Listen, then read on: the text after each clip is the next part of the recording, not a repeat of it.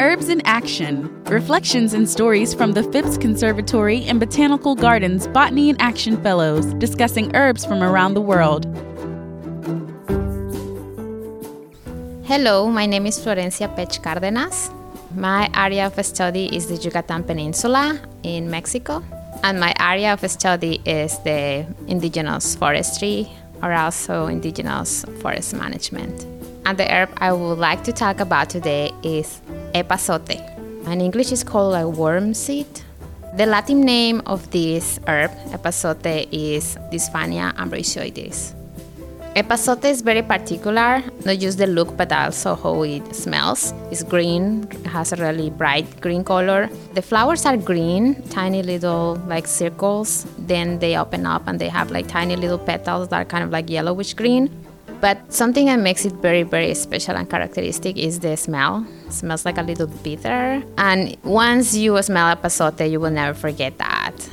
This is an edible herb and it's also used for medicine. So the leaves and the seeds are used to make a tea that you can use against stomach pain or also like parasites.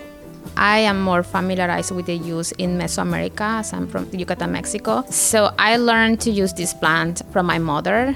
She's Yucateca Maya, I'm also Yucateca Maya, and she uses epazote all the time. We had epazote in our backyard, and all the time she made teas for us to drink as a way of get rid of the parasites we had as kids.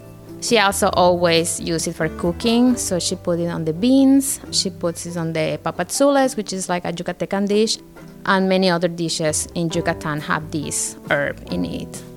It's possible to get it and plant it during the summer season when everybody's doing gardening. I can find it here in the US only in Mexican markets.